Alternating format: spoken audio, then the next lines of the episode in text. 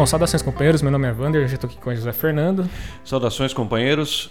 No Revolucast de hoje a gente vai fazer, é, vai tratar de dois assuntos importantes, que um é a questão do, das eleições, das próximas eleições aí, é, mais especificamente do, do vice do, do Lula, que está é um assunto mais premente.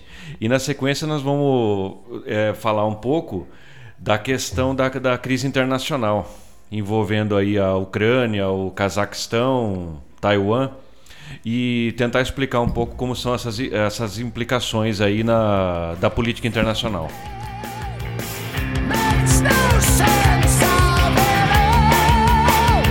Bom, é, esse, esse episódio em específico, como a gente vai tratar de questões nacionais e internacionais ao mesmo tempo, é, acho que é legal a gente pontuar que as questões nacionais elas não são é, separadas da questão internacional, né? Sempre tem uma relação. E a eleição no Brasil, obviamente, que é uma é um acontecimento importante internacionalmente, porque o Brasil é um, é um além de ser um mercado muito grande para o capital, né, investir e obter lucro, ele também é um produtor grande de, de é, alimento, de produtos industriais e tudo mais. E o desenvolvimento do Brasil, ele obviamente é acompanhado é, por nós que estamos muito interessados nisso, mas também é acompanhado pelos imperialistas, pelos capitalistas que têm seus interesses é, bastante vinculados a, a, aos diversos países do mundo, inclusive o Brasil. E aí a gente coloca sempre a questão do, do PT e do Lula aqui para debate, né? E às vezes o pessoal pensa que esse é um, um, problema doméstico que não importa internacionalmente, que não tem nenhuma relevância, mas. É, é, é totalmente ligado totalmente ligado. Inclusive, o, o, título do episódio que eu coloquei aqui na pauta é o ataque imperialista aos BRICS. Né? Hoje a gente vai tratar quase que exclusivamente dos países do, dos BRICS, que é o Brasil, a Rússia, a Índia, a China e a. E outro? Qual que é outro? Tem mais algum? Ah, é a África do Sul, né? A África do Sul, em, em especial, acho que a gente já pode até começar por ela mesmo, porque é, a gente está dentro de uma epidemia, né? Está acontecendo agora uma, uma alta de casos relacionados àquela variante, a Omicron, né? E eu achei muito interessante que, assim que terminou Começou o ano, a gente, inclusive, né? a gente entrou em recesso, não, não deu tempo de abordar esse, esse assunto, mas o fato da, da África do Sul ter descoberto a Omicron e, e de terem fechado o território, os territórios, né, as fronteiras para a África do Sul, além de ser uma demonstração clara de que o, a África é um, a África no geral, né, como continente, é um lugar esquecido e desprezado pelo, pelo imperialismo, a África do Sul em especial, que foi onde a, teoricamente se desenvolveu a variante, né, é um lugar completamente abandonado, porque existia um plano de, de doar, os, países imperialistas disseram que iam doar lá uma, uma série de vacinas para eles e tudo mais, e não fizeram nada disso. E a variante é o resultado exatamente dessa negligência, porque só é possível que o vírus evolua num ambiente onde ele está completamente disseminado e tudo mais. E achei muito interessante esse, esse fato, porque assim, é, é diretamente relacionado a, a negligência ao desenvolvimento de uma nova variante. Hoje em dia a gente está eu estava vendo, acho que hoje ou ontem, o pico de casos que está tendo no Brasil. Obviamente que os casos mais graves são de pessoas que não se vacinaram, né? O... É, e o cara, o ministro foi obrigado a admitir isso publicamente. Exatamente. Uma vergonha para as hostes bolsonaristas. É, o, o, a Omicron tá, tá fudendo uma galera porque se espalha muito mais rápido, mas ela só tem chance de se complicar mesmo em pessoas não vacinadas. E isso está sendo observado claramente nos gráficos, né? E, e, e assim, a ligação é totalmente Obviamente, para quem não olha, para quem não quer perceber, não vai ver né, a, a ligação entre uma coisa e outra, mas é, o fato de existirem monopólios de farmacêuticas que só elas podem produzir vacinas e a África do, a África do Sul e os demais países da África estarem em um estágio subdesenvolvido faz com que esses países dependam diretamente da ajuda desses países, né? Então, ou eles vendem a um preço mais barato, ou eles doam a porra da vacina. Ao não fazer isso, obviamente que não é uma coisa lucrativa para eles, eles conseguiram colocar de volta o, o problema da, do coronavírus na, no, no, mapa, né? Estão fudendo com tudo, né? É, Novamente. O que, o que, prova que isso, é, é, eles sempre colocam isso como uma questão mercadológica. Exato. E se eu não me engano, não sei se a gente falou isso num dos episódios ou se a gente falou isso em particular, é, em, em conversas informais, que os países imperialistas iriam mesmo concentrar a produção e a, e a distribuição de, de vacinas, porque é isso que eles fazem mesmo. Sim. Ela é um bem, né? não poderia ser diferente. É, e, e, esse caso explicita o que aconteceu mesmo. Agora está na mão da, da, de uma suposta caridade deles aí, que nem isso eles estão fazendo, não estão não estão entregando. Então não, não há uma força uma força tarefa aí para que erradique esse negócio. Erradicar não, não, não seria possível, mas que torne ameno, eh, completando o ciclo vacinal no, no, no globo todo, né?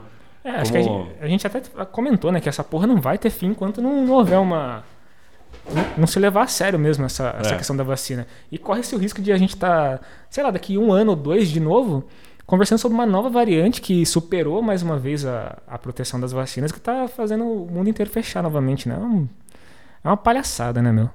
E esse é, esse é um dos países né, do, do, do, BRICS que, que a gente vai comentar. Acho que a gente pode comentar o Brasil nesse é, momento. Em, em primeiro lugar.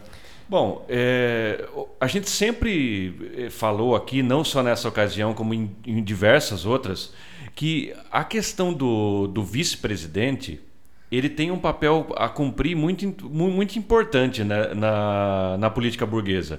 Ele sempre é um elemento de contenção.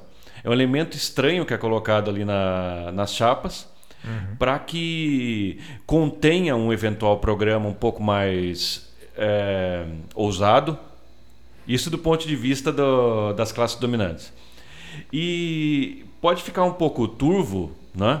Isso, para as pessoas que não têm uh, experiência ou, ou que não, não, não, são familiarizados com, com esse assunto, mas é, o geral, eu não sabia, eu acabei lendo faz pouco tempo, o Geraldo Alckmin deu uma declaração a semana passada que ele se ele indica preocupação com o discurso do Lula sobre a revogação das reformas.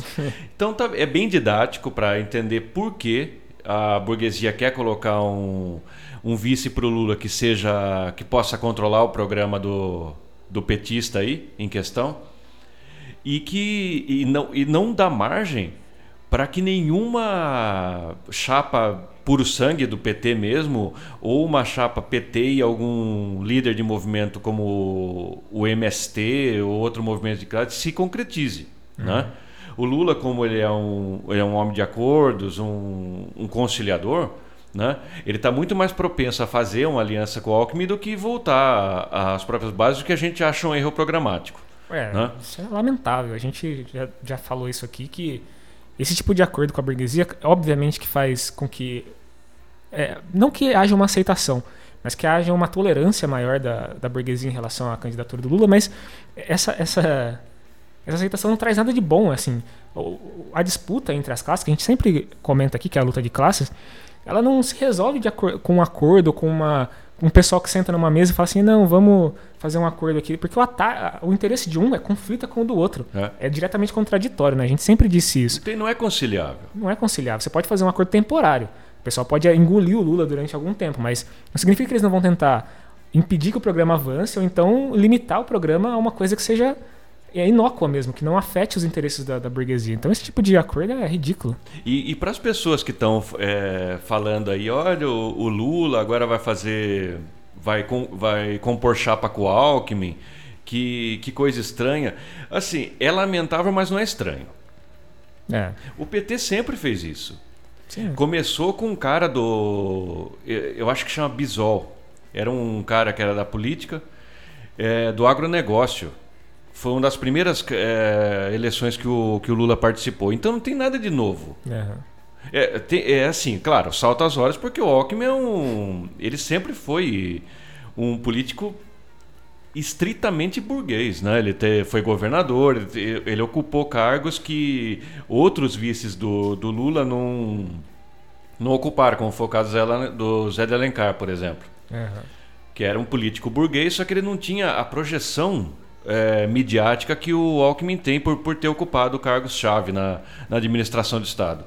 Mas é, o, o que os companheiros têm que ter claro é, essa questão. O vice ele serve para isso mesmo, para sabotar e atrapalhar o, o plano. Assim, isso aí ficou, deveria ter ficado bem claro em 16, né? É, Quando depois isso. do o Michel Temer, vice da, da Dilma na. Ele foi nos, do, nos dois mandatos, né? Acho que sim, foi mesmo. É, salvo engano, se for engano, a gente faz errata depois, mas eu, eu acredito que ele foi no, no, nos dois mandatos. Ele participou, foi peça fundamental do golpe. Você lembra daquela cartinha patética do. É o verbo volante lá. O que, que é aquilo lá, meu?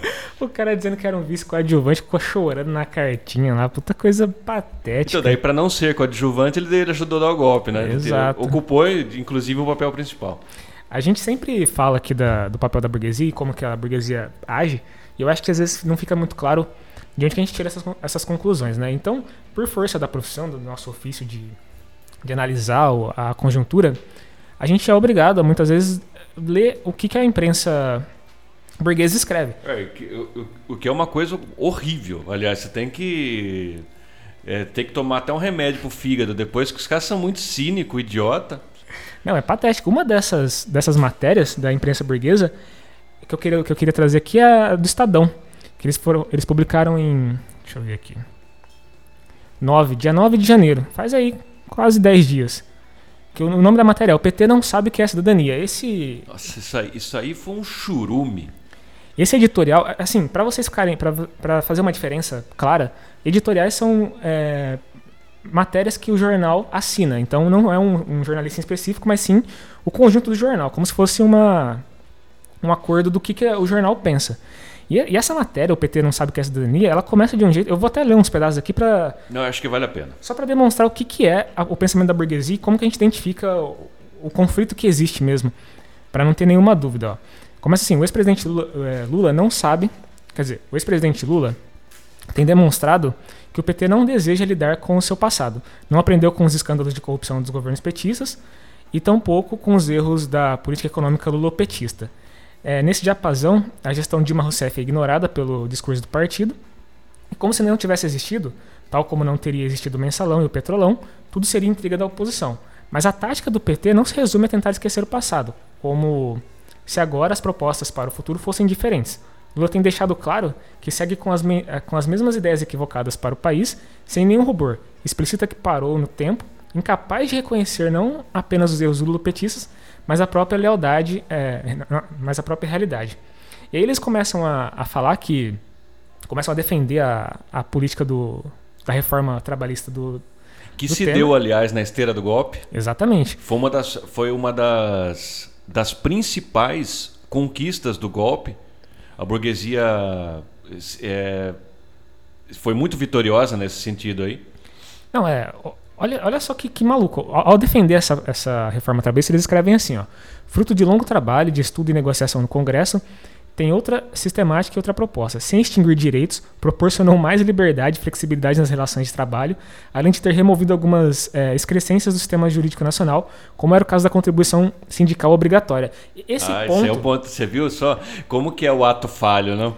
Freud esse, explica isso aí. Esse ponto é fundamental, porque essa contribuição é o que fortalecia os sindicatos e permitia que os trabalhadores tivessem uma representação é, à altura dos meios é, jurídicos e estatais que, que afrontavam a, o, o, Estado de Direito e a defesa do trabalhador. Então, você ter um sindicato forte significava ter um impeditivo, uma, uma pedra no, no sapato dos, dos empresários.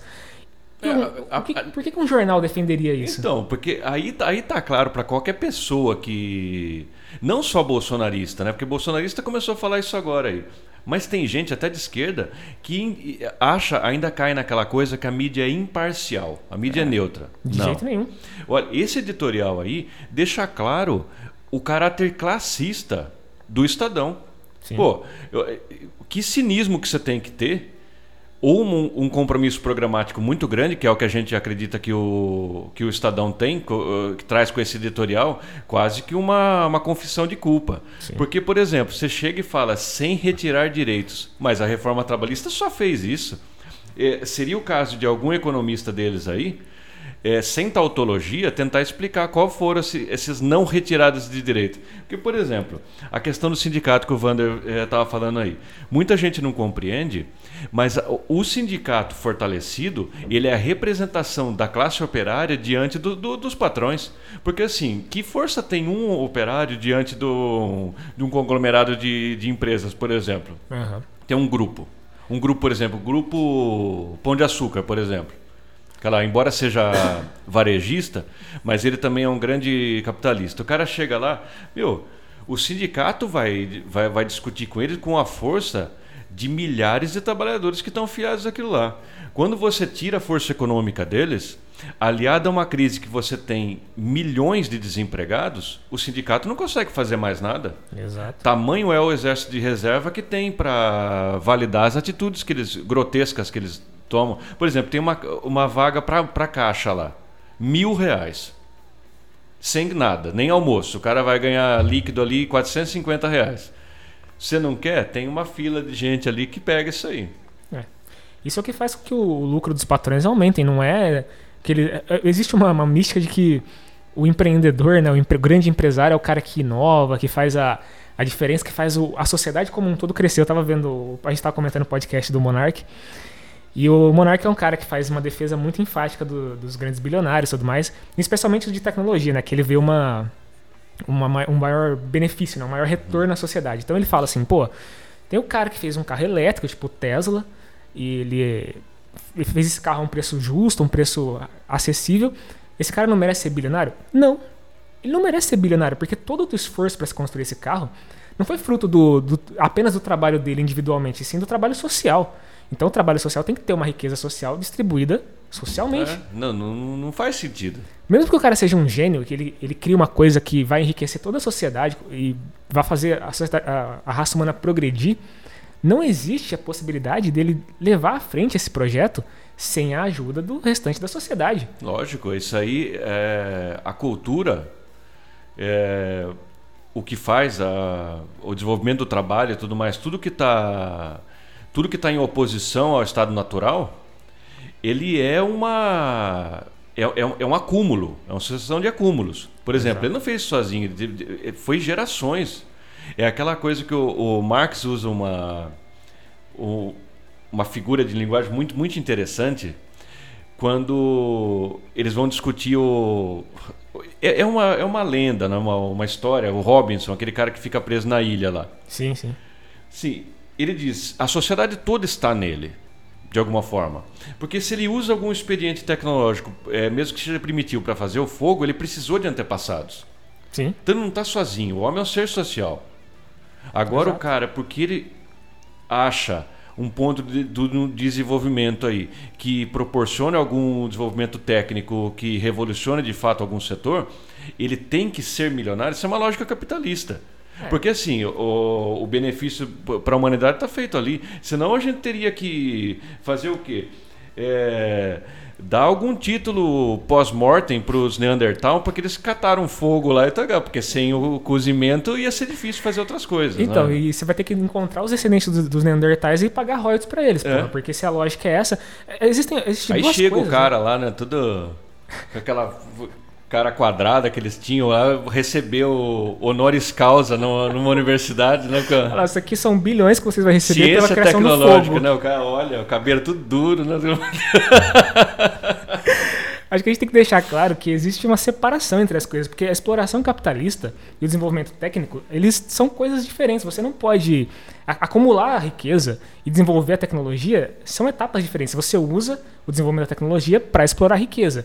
Mas não é necessariamente uma coisa ligada à outra. Você não precisa ter uma coisa não. necessariamente vinculada à outra, né? É Isso que é, a, é a questão. É a mesma ideia. Você é anticapitalista, então você não pode ter determinada coisa. Você não é. pode ter um, um, tablet, você não pode ter um, um notebook. É. Porque assim, eles associam a indústria ao capital com certa razão no sentido de que o capitalismo é a primeira a sociedade industrial, mas não é a última. Exato, você pode ter é, um desenvolvimento. Aliás, aliás que, é, se a gente pegar isso aí tem que, ter, tem que ser um trabalho bem mais amplo, mas dá para fazer. É, a indústria sobre o capital é limitadíssima em todos os aspectos. Teve um grande avanço, claro, no início, é. né? Porque Não, era, uma, era revolucionário. Mas depois é, ela estagnou. Só para dar um exemplo disso que você falou, acho que é uma outra coisa que eu estava vendo recentemente que é a indústria de computadores. Para quem não sabe, eu sou um nerdola de computador e eu gosto muito de, de mexer nessa porra e fazer computador e tudo mais, comprar peça e modificar.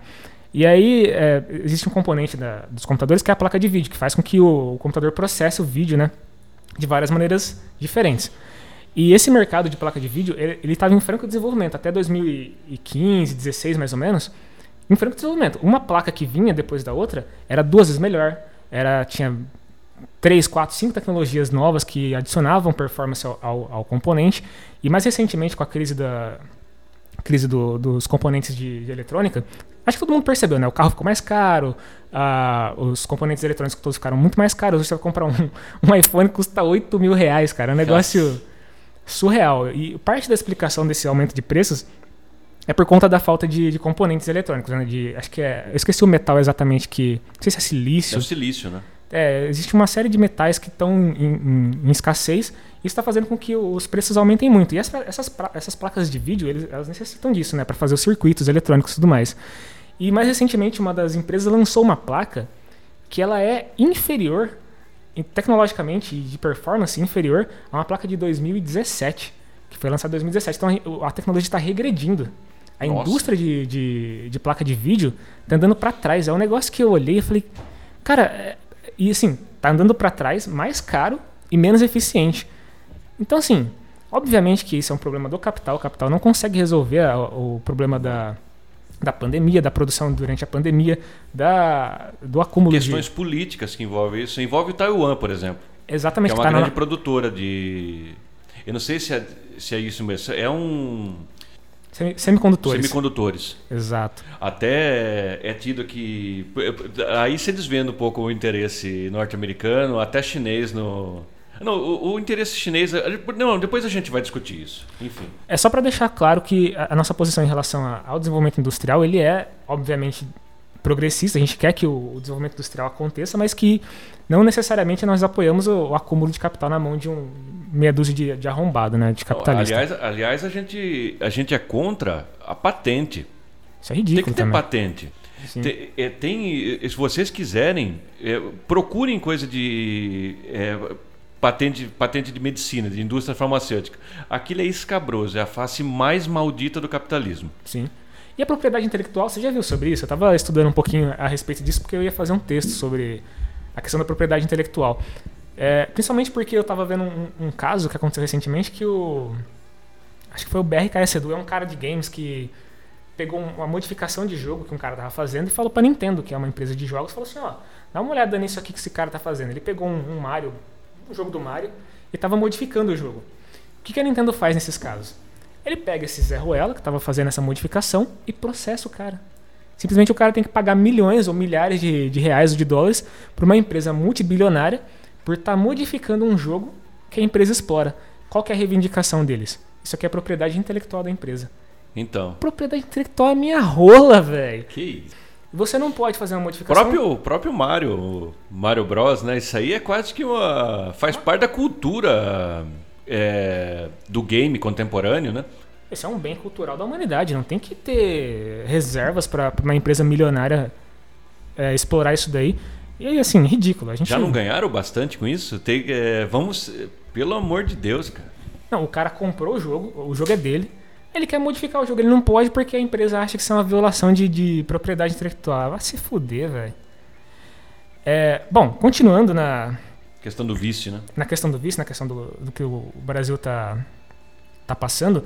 Aqui no Brasil existe um, um, um consenso de que o Lula pode ser o presidente, já existe uma é, a gente já, recomendaria cautela, né? É, já existe um oba-oba aí, a galera dizendo que já acabou, ganhou, já ganhou, ganhou primeiro turno.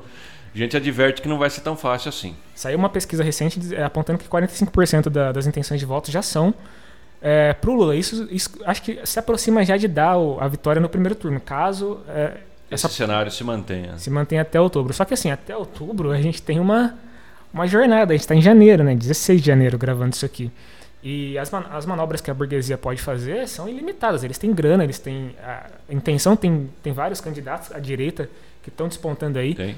Então, assim, não dá para para cravar que, isso, que, que, o Lula vai ser eleito. E, e eu acho muito engraçado que o pessoal já está distribuindo cargo já. Estão fazendo o plano. Esse aqui vai ser o ministro disso, esse aqui vai ser o ministro é daquilo. É perigoso, né? Ainda não mais que... numa, numa ele... a eleição brasileira, ela é profundamente controlada Exato. pelo TSE e até por vamos dizer aí, por forças que a gente não pode não pode prever, né? É, então, pode dar que... algum resultado estranho aí. Tem muita gente que pode crescer aí na é, o Lula é, tá claro desde a da prisão dele no que era parte fundamental do, do golpe de Estado que se deu em 2016, que ele é o candidato do povo. Isso aí está fora de dúvida, nós não estamos questionando isso aí. Uhum. Nós estamos questionando o oba-oba aí que pode causar uma.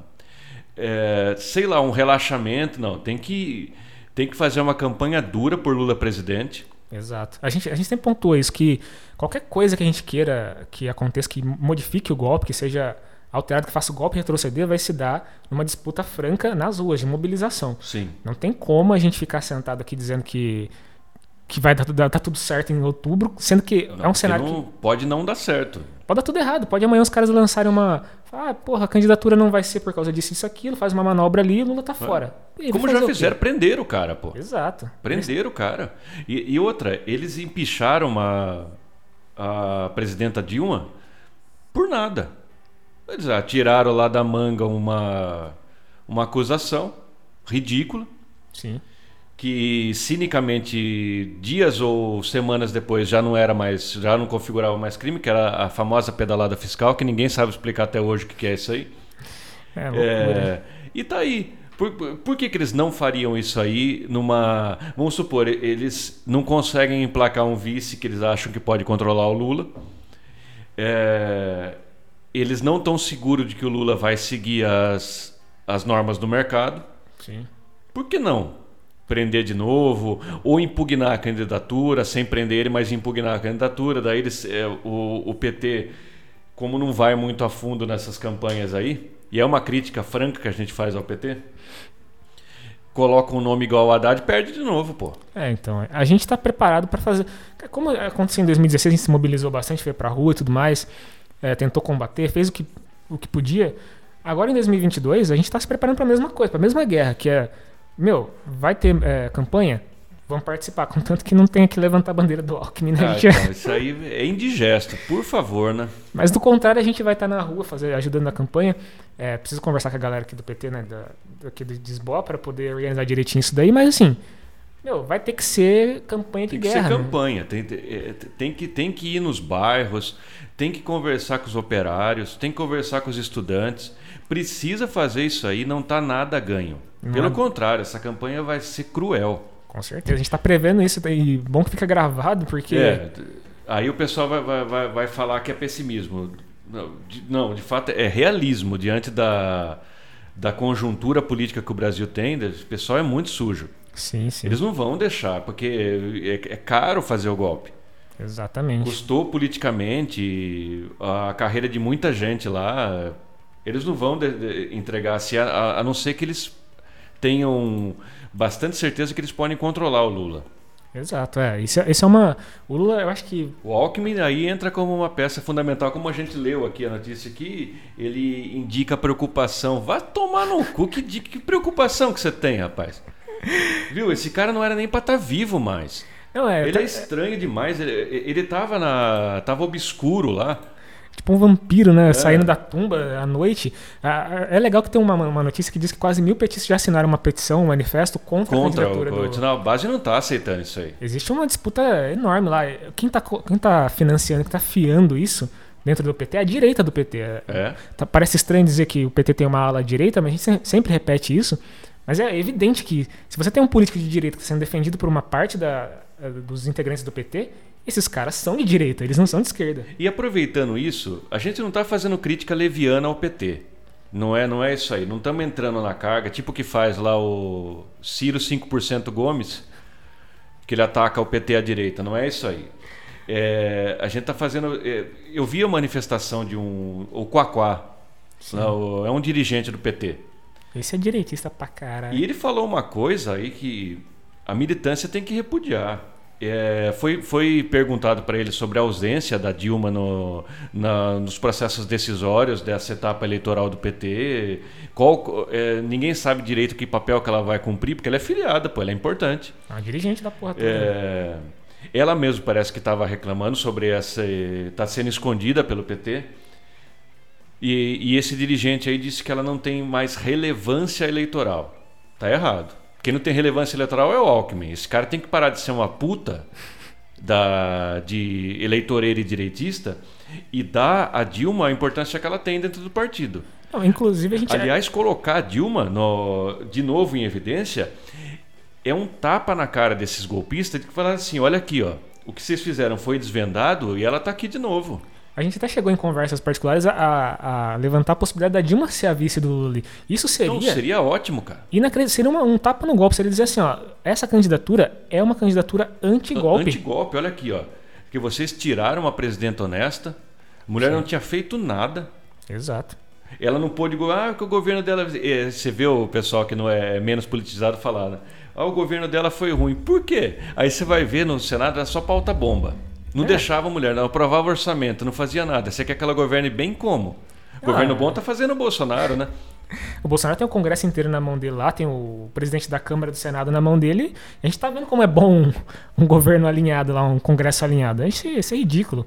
Acho que é, com essa manifestação a gente deixa aqui um recado aí para quem é do PT e nos ouve, né, meu? Vamos defender a, a candidatura da Dilma como vice do Lula, que seria uma uma, uma, um recado bem claro à burguesia, sim, é o tipo de partido que o PT deveria ser mesmo. seria ideal, seria voltar a fazer uma, uma chapa puro sangue aí.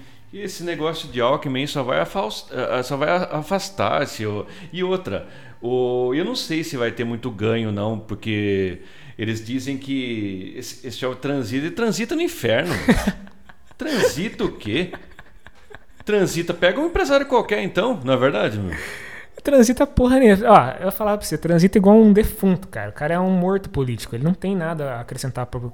Até pro ontem PT. ninguém ligava, ele tava, ele tava dando opinião política num canal super obscuro aí, ninguém ligava pra esse cara. Aí o Lula vai lá vai ressuscitar o cara, mas não faz sentido. É, não faz nenhum. Fora Alckmin e fora Bolsonaro, acho que é uma boa, boa palavra de ordem. Bom, passando para uma outra é, instância do, da discussão, ainda na, na, questão dos BRICS, né? A gente vai discutir um pouco sobre a Rússia e a China. Eu não sei qual que você quer é, abordar primeiro, mas eu acho que. Ah, pode ser questão de Taiwan, né? Pode ser Taiwan? Eu acho que a gente pode, pode ir para Taiwan, que é, um, é uma ilha é, que era território chinês, né? Eu não vou contar toda a história aqui também, porque. Ela, ela, ela, não, só para fazer uma, uma, uma digressão histórica aqui para os companheiros que não têm muito a ideia de como é essa, a crise é, China continental e Taiwan ela começou em junto com a revolução chinesa em 49 Sim. o o Kuomintang que era um, um partido do, de um cara que chamava é, Chiang Kai-shek quando derrotado pela revolução ele se refugiou nessa ilha com é, com os partidários deles, com, com mais e resistiu lá. Uhum. Né? Com apoio, lógico, do imperialismo, do imperialismo e tudo mais. E a, daquele ponto em diante, a, a China nunca abriu mão do território. Ela acha que declarar a independência é, uma, é um absurdo. O governo do, do, do Xi Jinping, é assim que esse homem chama? é, né, é, acredita. acredita Desculpa. Acredita que pode trazer, pode anexar de novo, né? Formalmente a ilha que nunca foi independente, na verdade, né? Exato. É, a, Taipei, né? Que é a que é a capital lá é, é um polo importantíssimo. Sim. Que a gente estava falando de semicondutores lá, chips, né? Exato. Eles têm uma, uma, um status de ilha rebelde, né? Eles, estão, eles têm, é. são república, tem um, uma presidente lá. É uma província, né? É uma província rebelde, rebelde. De, da China. E se declaram como China também. Então ambos são. É que nem a Coreia. Ambos eles se, se reconhecem como a China é verdadeira. Mas na, na realidade mesmo, a ilha é um território da China. A China é muito maior que a. Que Taiwan, se quisesse, invadiria Taiwan facilmente. A Taiwan não tem o tamanho de Cuba, se eu não me engano. É muito pequeno. É pequeno é demais. pequeno. E o que impede mesmo a China de fazer isso é que os interesses imperialistas na ilha são, são gigantescos. Eles têm várias empresas lá que fazem é, componentes eletrônicos para é, as empresas enormes aqui da, do Ocidente. Então, os Estados Unidos querem que a ilha continue sendo independente e, para isso, eles fazem uma coisa que é completamente covarde e calhorda, que eles ficam armando a, a ilha, eles ficam mandando é. avião, míssil, Isso a é porra típico, toda lá. Né? É, aí tem, tem grande alarde que é, sempre está na iminência de uma, de uma invasão chinesa, né, que eles, que eles dizem. Agora sim, como eles vão explicar? Como você vai invadir um território que é seu, aí já é, fica complexo, precisava decidir. Só que eles estavam dizendo que o parlamento de Taiwan pediu uma, uma licença lá para uma verba de bilionária, de mais de 8 bilhões de dólares para se armar, porque eles acham que em 2025 a China vem. Não, não. Uma puta previsão, meu. Então, assim como vem, é deles, meu. Eles falaram assim: se qualquer manifestação de dependência vai ter uma resposta enérgica do governo. Assim, eu não acho nada, nada de. O que, que seria extraordinário nisso aí? É uma ilha do, no território dos caras, no mar dos caras, onde todo mundo fala chinês, onde todo mundo é chinês. É. Mesmos, são os mesmos antepassados, os mesmos descendentes. Até porque foi o, o cagalhão lá que correu para lá depois que a revolução chutou ele do continente. Exato, aquilo lá é, é, a China, porra. Não tem que ter exército independente. Isso daí é uma excrescência, é uma coisa que foi inventada de fora para dentro. A, a, geopolítica, ela diz China continental, né? Exato. E, a, e, e Taiwan, que tem o estreito de mesmo nome ali. É, aí falaram que a China estava com navios ali, estava sobrevoando. Mas é o território deles. O que, que eles sobrevoam onde? Exatamente. O fato deles de permitirem que tenha uma presidente lá e que tenha uma, um parlamento é, é uma concessão. É uma concessão a um acontecimento histórico, porque de fato houve um processo histórico ali e você precisa respeitar o processo. Agora, impedir que eles, re, que eles venham a reaver a ilha, que eles venham a re, é, reaver o, o controle do território, isso é uma ingerência externa, não existe.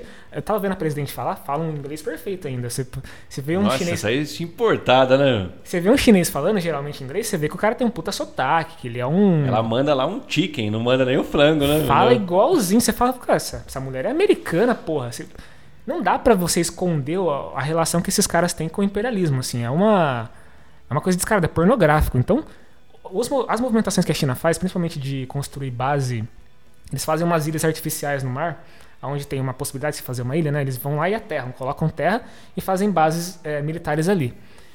É, é uma, uma, uma, movimentação que eles fazem para proteger o território da invasão norte-americana, porque circula muito navio americano ali, é, navio de carga, né? E também navio de guerra. Eventualmente você vê um navio um, uma nave, uma, um avião americano circulando por lá. Os caras não querem invasão, não querem invasão norte-americana no território deles. É o contrário, não é que eles estão invadindo o território deles. Eles estão impedindo que a invasão americana aconteça Sim. no território deles, porra. Isso e, não tem nada demais. E o imperialismo norte-americano é cheio disso aí. De Exato. colocar tropa, colocar. É, não, é também para levar a democracia, mas eles são cheios de fazer isso aí para manter estabilidade, nossos parceiros comerciais. Exato. É nada. Eles são. Eles são. É, eles querem ter pontos estratégicos guardados e ali é um ponto, naquela aquela região da Ásia, é importante que eles guardem aquele território. Eles tentaram fazer isso aí no Vietnã. Sim, sim. Sempre é. eles tentam fazer isso aí. Historicamente é o que os Estados Unidos mais faz. Eu acho é, que... Quando eles tiveram a bunda deles devidamente chutada do Vietnã, foi a mesma choradeira. Nossa. Foi a mesma coisa. E eles sempre estão procurando é, conflitos é, locais que eles possam explorar e dividir para conquistar. Isso é antigo, né? É, essa é a lógica dos caras. Eu acho que é, até tem uma, uma boa.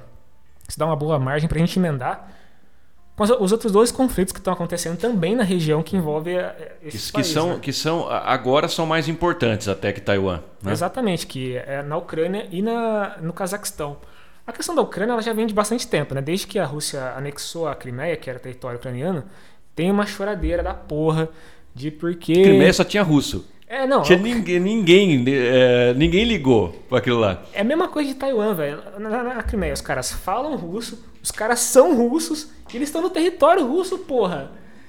Assim. Não, mas tem que ter independência, tem que ter liberdade. Pois vai, e a liberdade deles fazerem parte do país que eles são. Exatamente, da, da, da cultura que eles pertencem. A Ucrânia, claro, a Ucrânia é diferente, é um pouco diferente. Eles têm uma, uma outra cultura, uma cultura um pouco diferente. O ucraniano é uma outra língua. Eles têm uma outra, uma história é, própria, mas também muito influenciada pela, pela Rússia, pela, pela cultura russa. Então, assim. Ela foi é, soviética, né?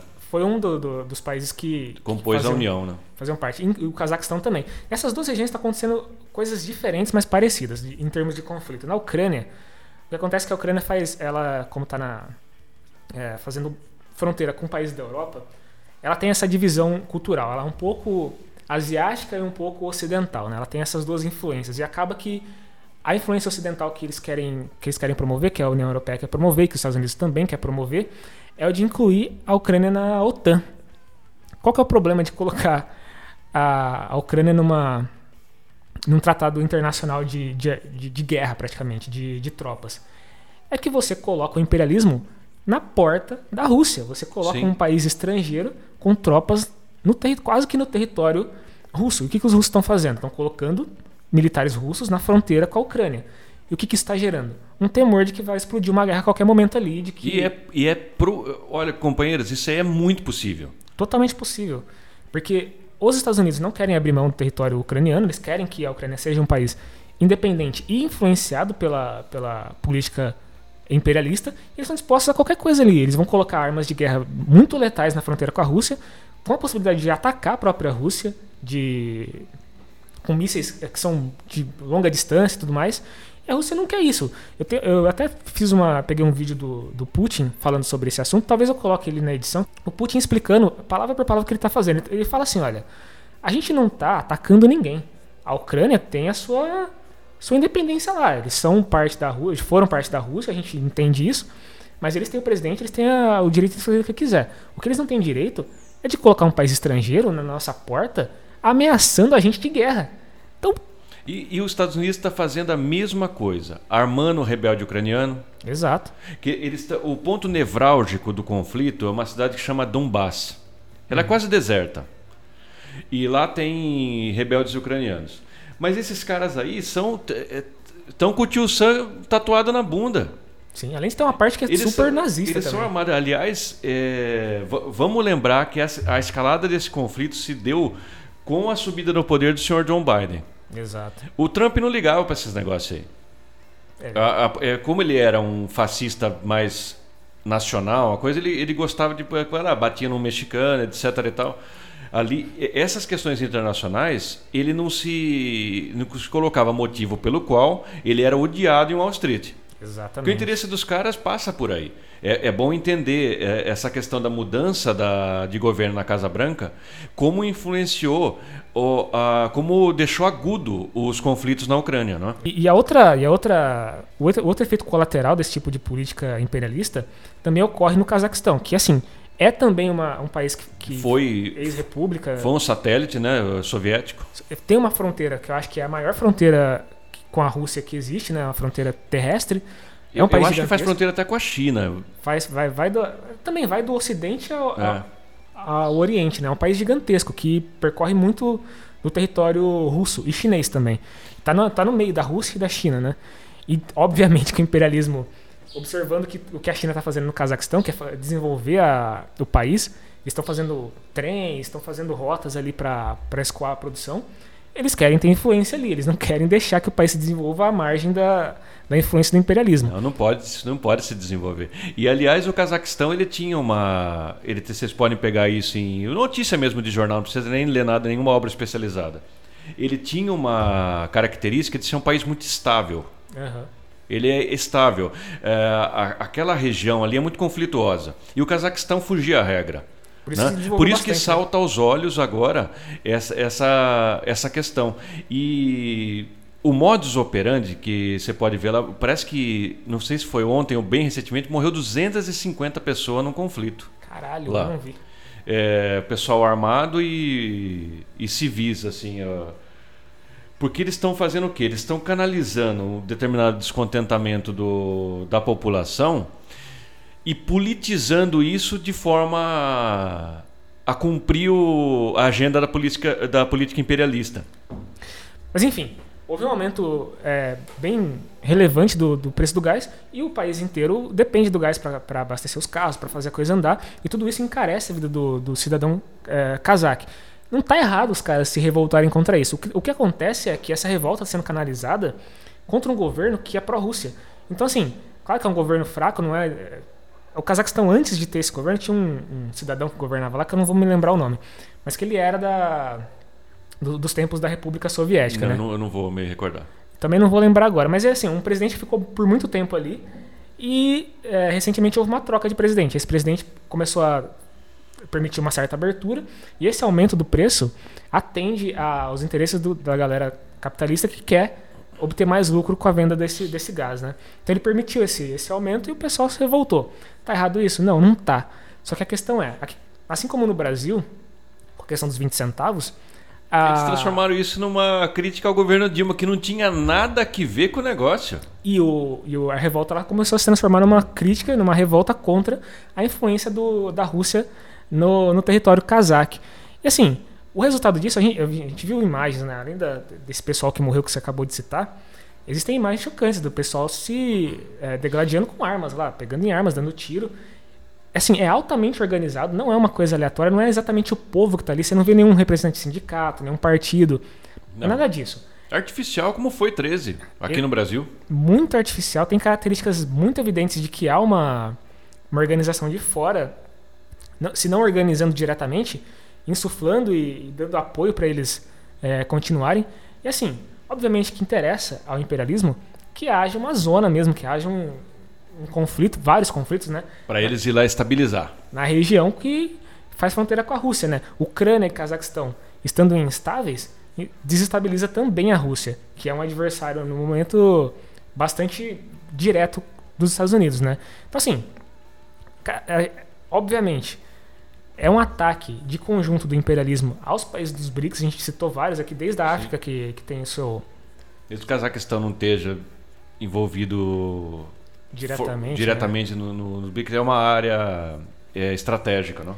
É muito possível que haja uma guerra mesmo direta entre esses países. Não sei se o imperialismo vai atacar diretamente a Rússia ou a China. Isso eu acho muito pouco provável. Não, ele, mas é, eles fazem a chamada guerra de procuração. É, né? eles vão fazer isso em outros territórios, como sempre foi. Aqui no, aqui no Brasil eh, não está acontecendo exatamente um conflito agora, mas o imperialismo está reivindicando o território da, das Malvinas. Está acontecendo Bem recentemente, o, acho que foi o secretário de Relações Exteriores da, da, da, da Inglaterra que deu uma declaração dizendo que é, as Falklands, eles não falam Malvinas, né? As Falklands são território é, inglês e eles vão defender a todo custo contra eles falam contra valentões, como se a Argentina, um país minúsculo da América que tá do Sul, tudo quebrado ali, que valentão, meu, tivesse a capacidade de enfrentar militarmente uma potência do tamanho da Inglaterra. Então assim, é um ataque de conjunto. E, e deixa claro, companheiros, o alinhamento inglês do imperialismo inglês, que é um, é um imperialismo, vamos dizer aqui, de segunda linha, se não for de terceira, uhum. aos ditames do, do, do, do imperialismo norte-americano. Eles já se pronunciaram contra a Rússia, eles já se pronunciaram. Eles quase que dão é, salvo-conduto para os Estados Unidos em tudo. Exato. Eles querem se intrometer em tudo, tanto nessa questão da é, a, a intromissão norte-americana por procuração ou não na Ucrânia, o, foi interessante que o Putin é um estrategista, né? Ele, o, o, e com a Rússia não, não se brinca por muito tempo, né? É, é, eles estão ameaçando de colocar é, tropas na Venezuela e em Cuba. Nossa. Também como se eles estão ameaçando lá, não vão ameaçar perto do seu território, né? Porque fazendo os Estados Unidos provar o próprio veneno dele, como numa reedição, 1962, da crise dos mísseis em Cuba. Exatamente. Que foi no, no, no auge da Guerra Fria. Isso aí pode vir a acontecer de novo, porque o governo do John Biden, para tirar o atraso que foi o internacionalmente o governo do Trump, ele não vai, ele não vai retroceder. A gente acredita, tomara que a gente esteja errado, mas que isso vai para um conflito aberto. É, assim, é muito. Talvez seja muito complexo explicar, mas simplificando a, algum, a um ponto bastante nevrálgico desse conflito, a gente pode observar que a competição do, do da China e da Rússia e dos, dos outros países que compõem os BRICS com os, os países imperialistas é uma competição que está sendo vencida principalmente pela China, né? A gente observa que a tecnologia que os chineses produzem lá está muito avançada. Eles batem de frente, principalmente aqui no Brasil teve um, um uma questão bastante patente disso, que é a questão do 5G. Quando fizeram a, a, a concessão do. Eles dominam a tecnologia? Eles dominam o 5G, eles estão muito à frente dos Estados Unidos não... nessa questão. E aí eles falaram: ó, a gente vai instalar. Eu achava que era norte-americano. Não, é uma loucura. A Huawei, que é a empresa chinesa que, que mais. Isso é enorme. Vende esse, esse equipamento, falou: olha, a gente vai vender o equipamento para vocês pela metade do preço e o dobro da eficiência. Vocês querem? não tem como você fazer uma competição com isso. O Sam fica louco. Ah, os Estados Unidos olhou e falou: olha, a gente vai ter que proibir essa porra aí. Interferiram do jeito que puderam aqui. Se eles não conseguem mais competir tecnologicamente, a única solução que eles veem, que eles é, se veem obrigados a adotar, é o conflito bélico. Eles impediram a Huawei de fazer negócio nos Estados Unidos, eles não podem vender mais nada lá. Isso porque é livre mercado, hein? Isso porque é livre mercado. Você viu como é, você viu? Aí os idiotas, aí ô trouxa, você que fica advogando livre mercado, olha aí o que o seu pai tá fazendo lá, que o pai dos caras é os Estados Unidos, né? Exatamente. Não tem livre mercado. Não, não tem livre mercado nada, meu. São monopólio e você é um trouxa manipulado. Então, ou eles dominam, ou eles bombardeiam o país que está dominando. Então, assim, ao longo do ano a gente vai fazer. Vai tentar manter uma, uma um ritmo, uma frequência. Uma frequência constante para analisar o, o, desenrolar dos acontecimentos e vamos destacar sempre essa, essa questão do, uh, da eleição, que é. Assim, esse ano vai ser foda. Vai ter eleição, vai ter Copa do Mundo. Big Brother, que a gente vai comentar ah, aqui também. Meu Deus, olha, então, a gente tava falando dessa questão do, do Alckmin, né? Do, do, da questão do, da candidatura do Lula. Isso aí vai entrar em compasso de espera, porque agora a esquerda vai ter que torcer para para alguém, alguém no Big Brother, né? A gente vai ter que parar todos. Uh, esperem episódios exclusivos aqui para debater o Big é, Brother. Assim, quem que tá agora no paredão, quem que, quem que, virou não sei o que lá, vai ter tudo isso aí. Tchau. Eu vou falar, você não é fácil. Fazer política no Brasil é foda. Bom, eu acho que então a gente chega no nosso, na nossa conclusão aqui. Conseguimos abordar os principais assuntos que estão no momento, que vão pautar mesmo a a política nacional e internacional nos próximos tempos aí. Vamos continuar de olho, vamos manter a frequência e vai ficar, vai ficar top. Muito obrigado por, por acompanhar mais esse episódio e até a próxima, gente. Até a próxima. Valeu, companheiros.